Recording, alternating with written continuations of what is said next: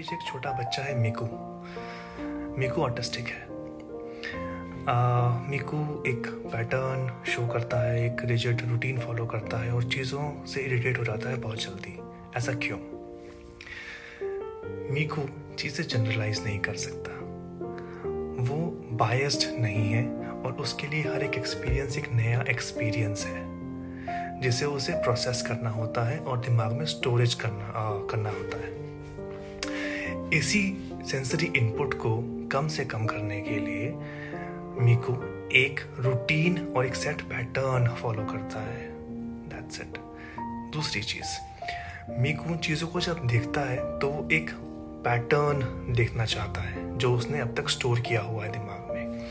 और जब ये पैटर्न ब्रेक हो जाता है मीकू इरिटेट हो जाता है। जैसे कोई सात आठ तक काउंट करे पर नौ दस काउंट ना करे। ये पैटर्न पूरा नहीं हुआ इसलिए मेरे को इरिटेट हो जाता है। यही सब चीज़ें हैं जो पेरेंट्स और केयर गिवर्स को ध्यान में रखनी होती हैं।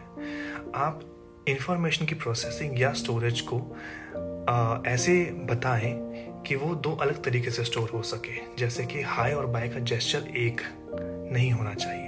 आप बच्चे को नमस्ते सिखाइए और बाय सिखाइए। ज़्यादा इजी रहेगा। ये छोटा सा एग्ज़ाम्पल था। ऐसे ही आप बहुत सी चीज़ें हैं जो कर सकते हैं।